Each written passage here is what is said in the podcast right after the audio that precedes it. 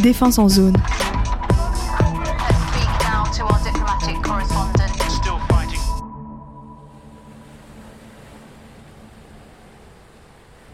Véritable course contre la montre avait été engagée afin de tenter de répondre à un appel euh, anonyme, un Mayday lancé de façon anonyme euh, concernant une embarcation en détresse avec à son bord plus de 130 personnes tentant de rejoindre l'Europe. Une fois arrivé euh, sur le site, le Schönbacking n'a pu constater que le naufrage, il ne restait que l'épave de ce canot pneumatique.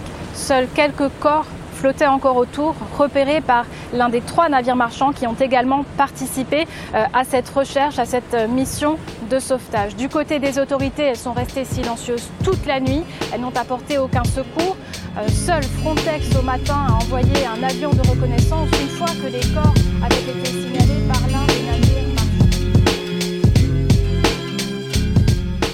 La Méditerranée est aujourd'hui l'espace frontalier le plus dangereux du monde. D'après les chiffres de l'Organisation internationale des migrations et notamment du Missing Migrants Project, depuis 2014, plus de 26 000 personnes ont perdu la vie en Méditerranée.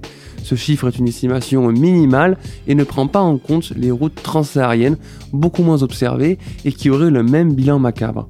Défense en zone revient sur cet espace ouest méditerranéen, c'est-à-dire de Malte à l'Espagne, en passant par l'Italie et la Sicile, et pour sa rive sud, de la Libye au Maroc. Cet espace géographique est traversé par des enjeux de sécurité multiples environnementaux, énergétiques, étatiques, mais une menace semble faire consensus tant pour la rive nord que pour la rive sud, l'immigration irrégulière. Avec Claire Rodi de Migros Europe et Mahmoud Kaba de Euromède Droit à Tunis, nous allons essayer de comprendre cette dynamique de criminalisation de l'immigration, tant pour la société européenne que maghrébine, mais surtout nous allons essayer de comprendre comment l'Europe a réussi à exporter sa politique migratoire hors de ses frontières. On parle alors d'externalisation de l'immigration. Oui, l'externalisation, donc c'est un terme qui est repris au, domaine euh, économique. Euh, c'est, on pourrait aussi parler de, sous-traitance. En tout cas, c'est faire faire euh, à l'extérieur euh, des choses qu'on ne veut pas faire euh, chez soi. Claire Rodier, directrice du groupe d'information et de soutien des immigrés et cofondatrice du réseau euro-africain Migre Europe. En matière euh, migratoire, c'était déjà très perceptible au début des années 2000 en effet. Une des premières cibles de l'Union européenne par rapport à la, au risque, ce qu'ils appelaient le risque migratoire, c'est le Maroc. Hein.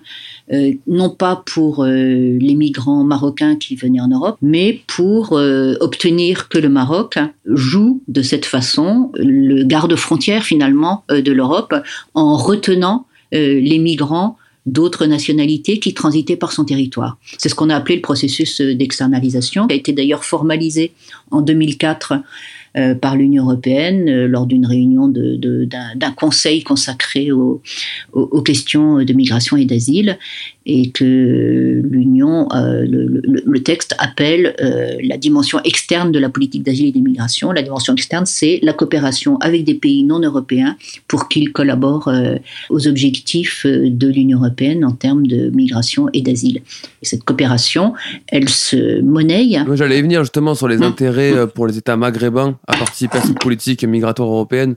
Donc vous avez, vous avez justement parlé de ce, cet aspect économique, mais il y a aussi l'aspect euh, diplomatique où parfois les migrants peuvent être utilisés comme euh, un instrument diplomatique. Oui, les, les, migrants sont devenus clairement une, une monnaie d'échange, euh, un objet de, de, chantage dans certains cas, selon les, selon les cas. En fait, c'est assez différent selon les pays. tous les pays n'ont pas le même les mêmes intérêts. Il y a pas forcément les mêmes enjeux.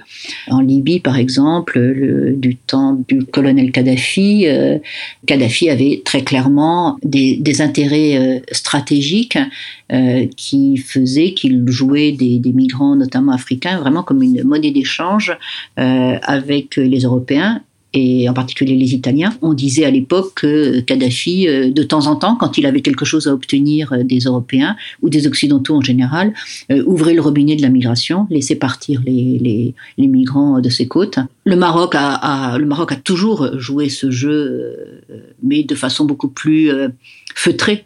jamais de façon aussi ouverte que l'a fait Kadhafi. le Maroc a toujours joué le, jeu de la coopération monnayée.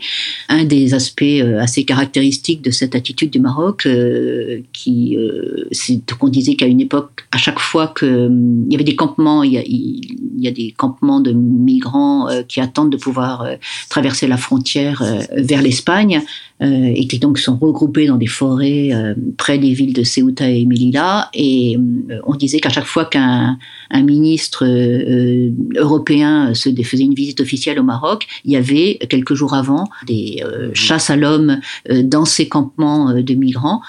très médiatisés pour montrer comme le, le, Maroc faisait bien son travail de, de contrôle des, des migrations. Aujourd'hui, de façon tout à fait récente, vous avez peut-être euh, vu, vous avez certainement vu que des euh, responsables européens se sont déplacés euh, en Tunisie pour rencontrer les autorités tunisiennes, avec un discours assez, là aussi, feutré et diplomatique pour voir comment aider la Tunisie à se sortir de sa crise financière depuis que le FMI lui a coupé les vivres. Ce qui préoccupe les Européens, euh, au premier chef, c'est euh, les risques migratoires qui pourraient être engendrés, d'une part par la crise économique que connaît la Tunisie, d'autre part par euh, les, les, menaces verbales qu'a lancé le, le, président tunisien à, à l'égard des Africains qui, qui, vivent en Tunisie. Ça représente une double menace pour l'Europe qui se dit, d'ailleurs qu'il dit clairement,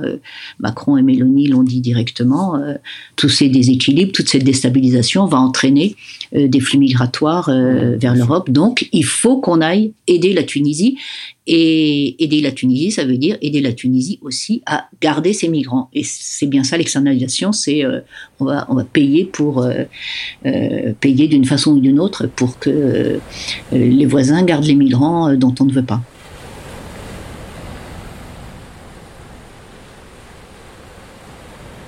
Et également, une telle coopération amène à, à ce que les États européens aient principalement pour préoccupation la migration, le contrôle des migrations au détriment du respect des droits humains euh, des personnes migrantes. Mahmoud Kaba, chargé de programme pour Euromed droit à Tunis. Nous voyons euh, depuis quelques années que le régime en place en Tunisie est de plus en plus autoritaire. Donc une coopération au niveau migratoire euh, permet en fait à la Tunisie d'avoir une position de force par rapport aux autres questions, euh, hormis la migration. Et on en a un peu parlé ensemble. selon vous, comment expliquer cette collaboration croissante entre acteurs euro, européens et maghrébins en Méditerranée? Bah, Ça s'explique principalement par le nombre de départs importants des côtes tunisiennes, mmh. libyens également. Bon, pour la Libye, ça remonte de un peu plus d'un moment. Euh, ces dernières semaines, justement, il y a eu des départs croissants et surtout euh, cette année, après le discours euh, du président, le 21 février. Et donc, très rapidement, la coopération, elle s'est renforcée. Et ce qu'il faut noter aussi, c'est que quelques mois avant le fameux discours du président sur la présence des personnes subsahariennes, il y avait toute une délégation euh, du gouvernement italien qui était ici pour euh, mettre la pression à la Tunisie de contrôler ses frontières. Et ce qui est étonnant, c'est que un mois après euh, le départ de cette délégation, nous avons assisté à ce discours du président. Et quelques temps après, parce que j'imagine bien que dans le dessin politique, c'était de pouvoir, d'une certaine façon, la Tunisie aussi voulait lancer une alerte sur la présence des personnes euh, migrantes subsahariennes. Et quelques, quelques jours après le discours du président, euh, l'Italie a montré tout son intérêt de soutenir la Tunisie auprès du FMI pour euh, avoir un prêt mhm. en soutien à son économie. Et donc voilà, le lien, il est, il est très très important par rapport à tout ce qui se passe en Méditerranée. Et j'allais justement dire, en fait, j'allais vous poser la question, est-ce que le, virage autoritaire de la Tunisie, euh, de Kais Saïd, euh, peut-il remettre en question la collaboration avec l'UE Et vous semblez me dire qu'en fait, justement, ce virage autoritaire euh, permet à la Tunisie de renforcer sa collaboration avec les Européens. Absolument, nous, l'avons toujours dénoncé. Nous avons pris position que la coopération euro-méditerranéenne, UE-Maghreb, devrait toujours respecter les droits humains des personnes migrantes. Et donc, nous invitons depuis longtemps les États européens ainsi que l'Union européenne à cesser toute coopération qui ne respecte pas les droits humains des personnes migrantes dans la pratique, par exemple, des gardes-côtes. Toute collaboration sur les questions de migration, évidemment. Euh, est-ce que euh, la criminalisation de l'immigration en Afrique du Nord, comme on le voit en ce moment avec les discours de Kais Saïd sur les, les, euh, les migrants subsahariens, est-ce que cette criminalisation-là a été favorisée par la collaboration avec l'UE Absolument. la loi de 2004, la fameuse loi de 2004, elle a été adoptée sous pression de l'Union européenne. cette loi euh, dans la logique de sanctionner la complicité d'entrée ou de sortie non réglementaire du territoire euh, comme délit indépendant. que cette loi de 2004 est venue compléter une loi qui existait déjà en 75 sur les passeports et les documents de voyage. Mhm. Initialement, elle était imaginée pour lutter contre les passeurs. Euh, sauf qu'elle a été instrumentalisée pour sanctionner les migrants eux-mêmes ainsi que les personnes les soutenant dans leur voyage. Et euh, la loi de, de 2004 n'a permis une distinction entre les passeurs et les volontaires fournissant une aide humanitaire aux migrants, y compris les soins médicaux.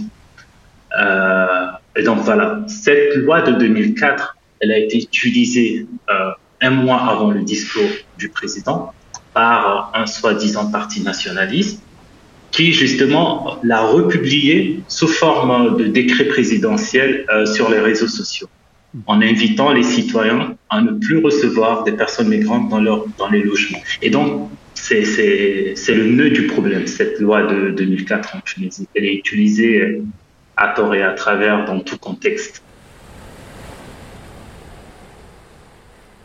En termes de criminalisation, c'est évident, enfin vous parlez criminalisation, c'est évident que l'externalisation conduit à la criminalisation parce que ces pays auxquels... Euh, et sous-traiter la gestion des flux migratoires vont eux-mêmes s'organiser puisqu'ils vont, euh, vont avoir à s'en occuper concrètement, vont organiser la circulation, le droit ou non euh, des, des, étrangers à rester sur leur territoire, et euh, on, va, on va se retrouver dans un, dans, un, dans un report finalement de charges contre les migrants et les réfugiés, c'est-à-dire que c'est plus euh, euh, depuis la France ou l'Italie euh, qui vont être placés en centre de rétention s'ils sont en situation irrégulière ou, ou pourchassés comme sans papier. C'est des lois comme ça a été adopté au Maroc qui font de l'émigration irrégulière, c'est-à-dire le fait de quitter le Maroc un délit. Qui est interdit euh, euh de Genève. Qui est interdit par le droit international, mais c'est quand même inscrit dans la, dans la loi marocaine, et pas seulement dans la loi marocaine d'ailleurs. Et, et, et, donc, toute, enfin, toute personne, africaine en particulier, mais pas seulement, en tout cas qui n'a pas la nationalité marocaine, et qui n'est pas venue comme euh, touriste ou comme euh, investisseur, est placée sous un régime de suspicion, parfois de traque. voilà. Et on a le même phénomène dans les autres pays du, Maghreb, où euh, des lois euh, ont effectivement euh, fait de l'immigration irrégulière, un délit qui peut emmener en prison, etc. Mais derrière immigration irrégulière, c'est immigration tout court, c'est-à-dire que il y a de plus en plus d'Africains qui vivent dans les pays du Maghreb, mais euh, dans, un, dans, dans, des situations euh, qui euh, sont maintenant comparables à la situation que vivent certains sans-papiers en Europe, mmh, mmh, mmh. c'est-à-dire dans, dans des situations de précarité, victimes du racisme, etc. Et ça, ça n'existait pas avant l'externalisation, puisque avant que ce processus se mette en route à l'initiative de l'Europe, en fait, les migrants y passaient. Euh, il n'était que de passage. Euh, ces pays sont devenus euh, des pays d'immigration par contrainte, sous la pression de, l'Europe, et, donc ont dû s'adapter souvent dans les plus mauvaises conditions qui soient pour les migrants. C'est Jérôme Valui qui parlait justement pour le Maroc de pays camp quant à cette euh, interdiction d'émigration. Depuis 2015, l'UE et ses États membres mènent une politique de crise en Méditerranée. Euh, y a-t-il pour vous une dérive sécuritaire depuis 2015 dans la gestion de la migration On pense à Frontex notamment. Oui, on, a accumulé depuis 2015 les, réunions exceptionnelles, les sommets spéciaux consacrés aux migrations. Il y a un pacte pour la migration et l'asile qui a été adopté, en, enfin qui a été proposé par la Commission européenne en 2020 aux États membres. Euh, quand, on, quand on regarde avec un peu de, de, recul euh, tout ce qui est sorti depuis 2015 euh, date de ce qu'on a appelé la, la, crise des réfugiés en matière de gestion des frontières. On a l'impression d'abord d'une énorme répétition, c'est-à-dire mhm. que c'est toujours le même discours, il y a toujours trop de migrants et il faut toujours mieux protéger nos frontières et il y a des menaces et on va sécuriser et on va financer la sécurisation. Et on a l'impression que c'est toujours le même discours, des moyens énormes qui sont mis en, œuvre, mais que les problèmes ont l'air d'être toujours les mêmes puisque euh, ils se posent toujours les mêmes questions. Ce qui quand même euh, laisse penser euh, que ces politiques sont globalement un échec, mais ce sont des politiques qui sont de plus en plus répressives et attentatoires aux droits humains. Et ça on le constate quand même quand on voit le nombre de personnes qui continuent à mourir en Méditerranée alors même qu'elles sont euh, moins nombreuses, euh, beaucoup plus dissuadées euh, qu'auparavant, notamment avec les moyens dont a été dotée l'agence Frontex, qui n'en finissent pas d'augmenter, mmh. malgré toutes les, tous les soupçons qui pèsent sur la complicité que, que, cette agence aurait dans des, dans des exactions et notamment des, des, des refoulements illégaux, des pushbacks de la part de, de certains gardes-côtes européens. Oui, vous l'avez dit, hein, euh, Frontex a été augmenté en 14 ans de plus de 5000%.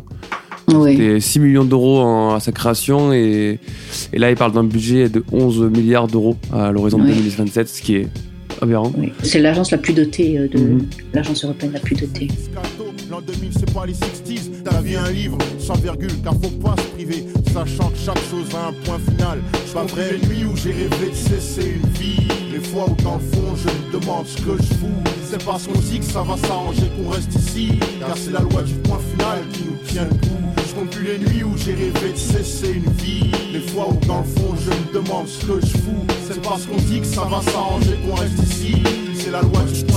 la dissuasion depuis 2015, c'est euh, les obstacles mis euh, en travers de l'action des bateaux humanitaires, des ONG euh, qui font du sauvetage de migrants. Dans les embarcations en détresse ou qui font naufrage. L'Italie a fait une loi, une loi, il n'y a pas longtemps là-dessus d'ailleurs. Voilà, la dernière étape, c'est cette loi italienne qui bloque des bateaux euh, au port, euh, qui leur, interdit en fait de faire plusieurs sauvetages d'un coup. Ils ont le droit de sauver, euh, de faire un sauvetage, mais quand ils ont chargé des passagers d'un bateau, ils doivent revenir au port. Mhm. et euh, les décharger, les débarquer et ils ne peuvent repartir qu'après. S'ils n'ont ils, ont pas le droit d'aller récupérer deux ou trois autres, euh, deux ou trois autres groupes venant d'autres bateaux qu'ils rencontrent sur leur passage, ce qui est complètement absurde, ce qui va éventuellement les obliger à faire de la non-assistance à personne en danger parce qu'ils vont passer à côté d'embarcations où il y a des personnes en danger, euh, en péril, qui ne pourront pas embarquer. Mais s'ils le font quand même, et c'est ce qui est arrivé à un bateau humanitaire en ce moment même, qui avait récupéré les passagers de trois euh, embarcations. Du coup, ils sont euh, consignés euh, au, port en Italie, ils n'ont pas le droit de repartir. Donc ça, c'est une des méthodes, mais il y en a eu d'autres, comme le fait de ne pas les laisser accoster. On se souvient de l'histoire de l'Aquarius en 2016, qui a erré pendant au moins 15 jours avant de pouvoir trouver un port d'accueil et qui a finalement dû aller jusqu'en Espagne, alors qu'il avait qu'il avait récupéré ses passagers euh, entre Libye et Italie, mais c'est un port espagnol qui lui a ouvert ses portes. Et euh, plus récemment, l'affaire de l'Ocean Viking, qui a aussi été refusée par l'Italie et qui a fini par débarquer à Toulon au mois de novembre 2022. Mmh. Donc les, les... ça, c'est vraiment un signe tangible du verrouillage des, des, des, frontières maritimes. C'est cet empêchement d'agir des, des, bateaux humanitaires. Mais les signes moins visibles, c'est effectivement les renforcements des moyens donnés à Frontex, notamment pour la, la surveillance aérienne, satellitaire, par drone. D'ailleurs, pour Frontex, vous parlez dans, votre article de non-assistance passive que Frontex. Euh, oui, c'est ça, puisque d'ailleurs, dans le, dans le, dans il y a eu un naufrage en, un grave naufrage là, fin février euh, au large de la ville de Crotone, dans le sud de l'Italie, euh, d'un bateau qui venait de... Il y a au moins 100 personnes qui ont disparu, mortes ou disparues. Le bateau venait de, de, de Turquie, en l'occurrence. Il avait été repéré par un avion de Frontex, signalé par Frontex aux, aux autorités italiennes, mais signalé comme euh, à surveiller, pas comme en détresse. Mmh Et finalement, personne n'a été... n'est intervenu parce qu'il y avait un gros c'était un très mauvais temps et les gardes-côtes italiens qui avaient eu connaissance de l'existence de ce bateau par Frontex ne sont pas allés faire l'interception, puisque c'est ça leur rôle, intercepter, arrêter. Mais euh, le résultat, c'est que personne n'est allé les sauver et que le bateau s'est fracassé contre les rochers en, arrivant euh, non loin des côtes les, dernières semaines ont été marquées par un nombre croissant de décès et de disparitions au large des côtes tunisiennes. Euh, au moins 34 personnes migrantes subsahariennes étaient portées disparues le vendredi 24 mars après le naufrage de leur bateau. Euh, cela porte le nombre de naufrages à 5 en deux jours et le nombre total de personnes disparues à 67. À cela s'ajoute la découverte de 29 corps de personnes migrantes après le naufrage de trois embarcations au large de, de la côte du centre-est, survenu le dimanche 26 mars 2020. Et, là-dedans, les pratiques des gardes-côtes sont, sont, directement mises en cause? Absolument. Euh, L'ONG Alarm Phone fait état de violences envers les personnes en détresse et l'abandon de personnes en mer par les gardes-côtes tunisiens. Mhm. Des saisies de moteurs de bateaux en pleine mer euh, qui entraînent des naufrages sont dénoncées par plusieurs euh, rescapés. En Tunisie, euh, pour l'instant, les personnes qui font le sauvetage, pour l'instant, il n'y a pas de visibilité sur ce qu'elles peuvent subir. Ce qui est sûr, le cadre législatif tunisien donne largement le pouvoir aux autorités de poursuivre toute personne qui vient en aide aux personnes en détresse mhm. ou tout, tout, soutien envers des personnes euh, en situation irrégulière. Et donc, pour l'instant, euh, les sauvetages auprès des côtes tunisiennes sont encore euh, limités par rapport au, à ce qui se fait en Libye. Dans les prochaines semaines, nous verrons certainement les, les ONG de sauvetage en mer qui s'orienteront de plus en plus vers les côtes tunisiennes. Nous verrons à ce moment quelle sera la réaction euh, de l'État tunisien.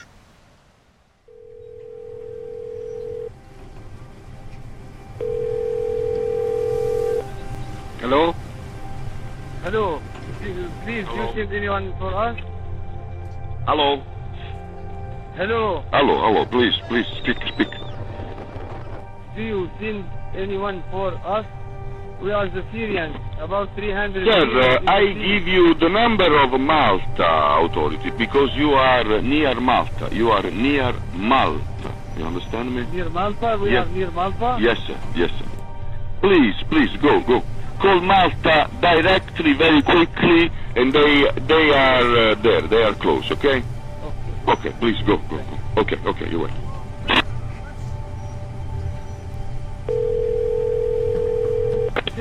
Sir? Hello. Sir, hello. I call Malta. They said that we are near to Lampedusa more than Malta. I give position. You, the, you have the proximity for us. We are dying, please. okay, you are, uh, you are... Uh, we are dying. yes, you are, you have called Malta. You have called Malta. Don't throw us. Captain, run away. Are without captain. You understand me? Yes, understood, understood. So yeah, no captain, the captain ran away. Yes. We have a woman at abortion and two kids yes, injured. Yes, yes. Call Malta, call Malta. I, I have no enough account on the mobile. It will cut, please. You have my number now. You call me you, please. Une émission réalisée par Félix Zoladille avec Mani-Antoine au son.